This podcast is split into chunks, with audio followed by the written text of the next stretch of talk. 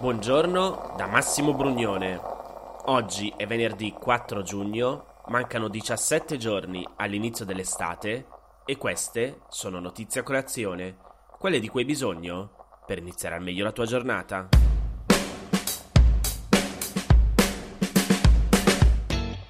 Qualche giorno fa mi ha scritto Riccardo, mi ha chiesto di parlare di quello che sta avvenendo in Colombia e in effetti in Italia non ne parla quasi nessuno ma da fine aprile sono in corso proteste per contestare una proposta di riforma fiscale che in realtà poi è stata abbandonata. Però, come spiega anche il post, col passare dei giorni le proteste erano diventate assai più estese e si erano rivolte contro le enormi diseguaglianze nel paese e la povertà. Entrambi i problemi che, secondo i manifestanti, erano stati esacerbati dalla cattiva gestione della pandemia da coronavirus da parte del governo. Le richieste dei manifestanti sono varie. Si chiede l'introduzione di un reddito universale per appianare le disuguaglianze, la significativa diminuzione delle tasse universitarie in modo da spingere più giovani a proseguire gli studi e lo smantellamento della polizia antisommossa che negli ultimi anni è stata accusata di aver compiuto numerose violenze, uccisioni e stupri durante le manifestazioni antigovernative. E da quel che scrive la BBC, le proteste antigovernative delle ultime settimane sono state represse con enorme violenza dalle forze di polizia locali, arrivando a provocare in totale 59 morti e più di 2300 feriti. Le maggiori violenze si sono verificate nelle città più grandi della Colombia, come Cali, Medellin e la capitale Bogotà, dove i manifestanti hanno saccheggiato negozi e banche e incendiato autobus e stazioni di polizia, mentre le forze dell'ordine hanno risposto con gas lacrimogeni e manganelli. I manifestanti hanno inoltre disposto barricate sia lungo alcune autostrade del paese, sia in alcuni quartieri delle maggiori città, provocando enormi problemi al rifornimento di cibo, medicinali e carburante e ai trasporti pubblici.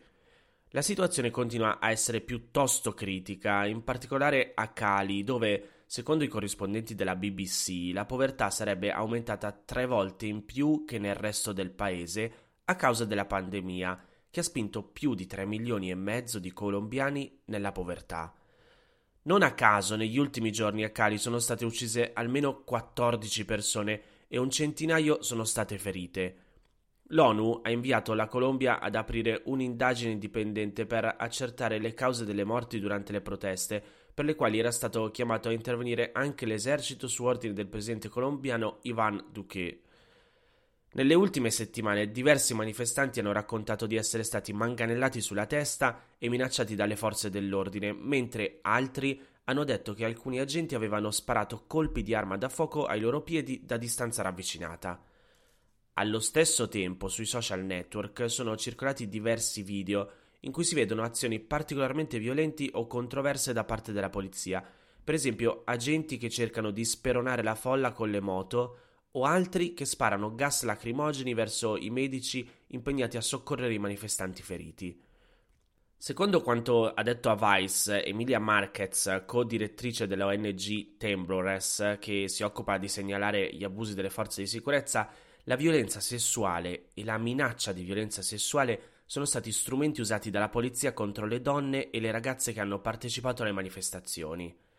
Marquez ha definito lo stupro un'arma di guerra, oltre che un'arma di tortura per punire chi protesta, e ha detto che a metà maggio Temblores aveva ricevuto 18 segnalazioni di presunto stupro e 87 di violenze di genere da parte di donne che avevano partecipato alle proteste. Per darti un esempio concreto, sempre da quel che racconta il post, lo scorso 12 maggio la diciassettenne Alison Ugus era stata arrestata mentre filmava alcuni agenti che lanciavano gas lacrimogeni durante una protesta a Popoyan, la sua città. Dopo essere stata rilasciata, Ugus aveva scritto su Facebook di essere stata stuprata da quattro agenti mentre era sotto la custodia della polizia. Due giorni dopo era stata trovata morta per presunto suicidio. Tra l'altro, già lo scorso settembre c'erano state delle proteste, erano iniziate dopo la diffusione di un video in cui un uomo, prima di morire, veniva ripetutamente colpito da due agenti con un teaser, un'arma non letale che colpisce con delle scosse elettriche. Nel novembre del 2019 invece decine di migliaia di persone avevano protestato contro la morte di Dylan Cruz, un adolescente colpito da un proiettile sparato dalla polizia durante una delle prime manifestazioni contro Duque. C'è da sottolineare che domenica, oltre alle proteste, migliaia di persone hanno manifestato in maniera pacifica a Bogotà, vestite con magliette o indumenti bianchi, per chiedere di porre fine alle violenze e di rimuovere le barricate allestite dai manifestanti che, secondo loro, starebbero contribuendo ad aggravare una situazione economica già molto critica. Dall'altro lato, finora le autorità colombiane hanno aperto 157 indagini per la presunta cattiva condotta dei loro agenti e 11 per omicidio. Hanno però anche cercato di contenere le critiche e le lamentele rivolte verso le forze dell'ordine, etichettandole spesso come fake news e sottolineando che negli scontri delle ultime settimane sono morti anche due poliziotti e altri 35 sono rimasti feriti.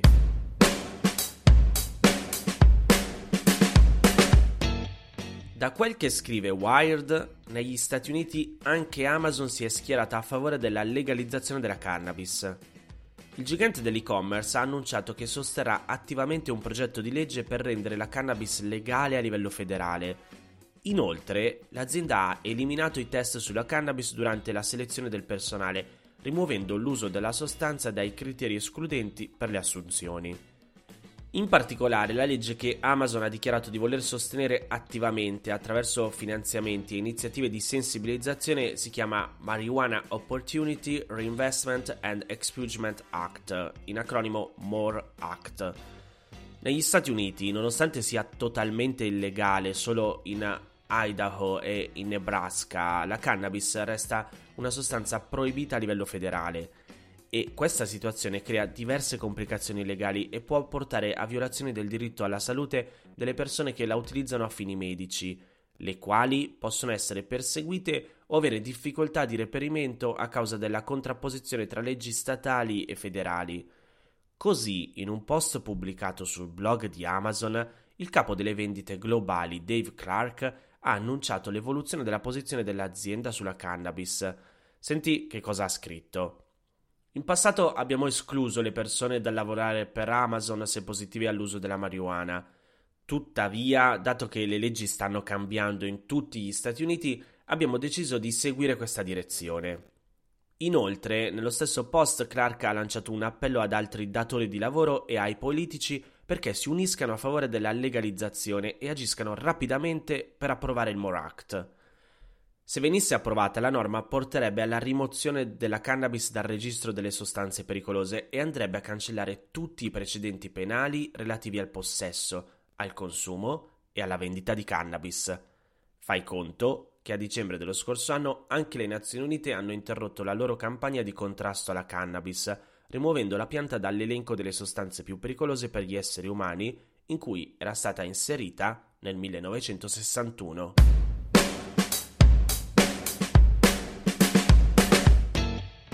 Sappiamo ormai da molti anni come il digitale sia diventato la soluzione a molti problemi, ma al tempo stesso in realtà può diventare a sua volta il problema. Il monito si legge tra le righe dello studio Sustainable IT. Why it's time for Green Revolution for Your Organization's IT, curato da Capgemini. E il convitato di pietra è la sostenibilità dell'information technology all'interno delle aziende. Il dato più eclatante riportato dal Sole 24 Ore sono i 53,6 milioni di tonnellate di rifiuti elettronici generati nel 2019, con un aumento del 21% in 5 anni. Ma l'impatto sull'ambiente ha anche rivoli meno evidenti, dai metalli preziosi usati per costruire i device alla gestione dei data center che consumano l'1% dell'energia a livello globale e complessivamente incide sulle emissioni di anidride carbonica che saliranno del 20% l'anno e che al 2025 saranno equivalenti a 463 di veicoli in strada. Insomma, se il digitale spesso aiuta a risolvere i problemi ambientali, dalla gestione dei consumi alle app antispreco, dall'efficientamento delle risorse ai servizi green, si rileva allo stesso tempo una scarsa consapevolezza sulla sostenibilità dell'IT. Secondo l'indagine condotta da Capgemini su mille organizzazioni a livello mondiale nei principali settori economici, l'89% ricicla meno del 10% del proprio hardware IT. Non solo, il 57% degli intervistati afferma di essere ignaro dell'impronta di carbonio dell'IT della propria azienda.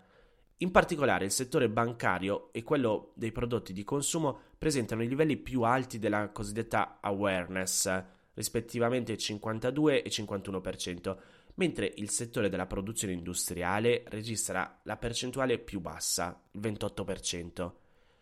Inoltre, meno di un'azienda su cinque è dotata di una strategia di IT sostenibile ad ampio spettro, per lo più nel settore assicurativo, nelle TNLC e nel retail, e solo il 22% stima di ridurre di oltre un quarto la propria impronta di carbonio attraverso l'IT sostenibile nei prossimi tre anni.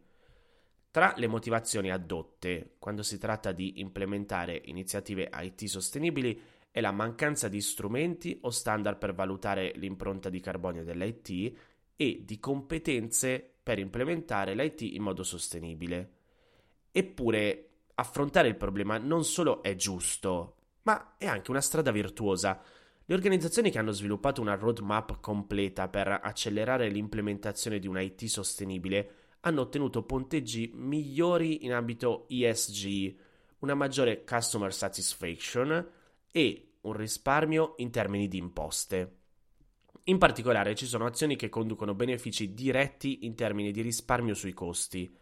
Per esempio, l'autospegnimento dei dispositivi hardware, passare a un framework e architettura cloud di tipo green, sviluppare architetture sostenibili per razionalizzare le applicazioni e dissociare le app energy intensive usare il machine learning per ottimizzare i sistemi di raffreddamento dei data center e utilizzare l'intelligenza artificiale per ottimizzare l'utilizzo dei data center stessi.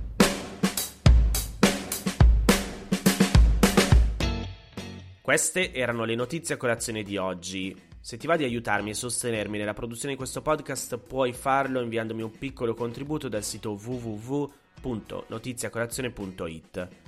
Se ti sei perso alcune notizie puoi andare indietro e ascoltare anche quelle di giorni scorsi e se lo ritieni utile puoi condividere questo podcast inviandolo a qualche amico. È disponibile su tutte le piattaforme audio. Ricordati che se vuoi puoi iscriverti al canale Telegram di Notizie a Colazione per riceverle tutte le mattine direttamente sul tuo smartphone oppure mandami il tuo numero di telefono alla mail notizie a colazione chiocciolagmail.com per riceverle via WhatsApp.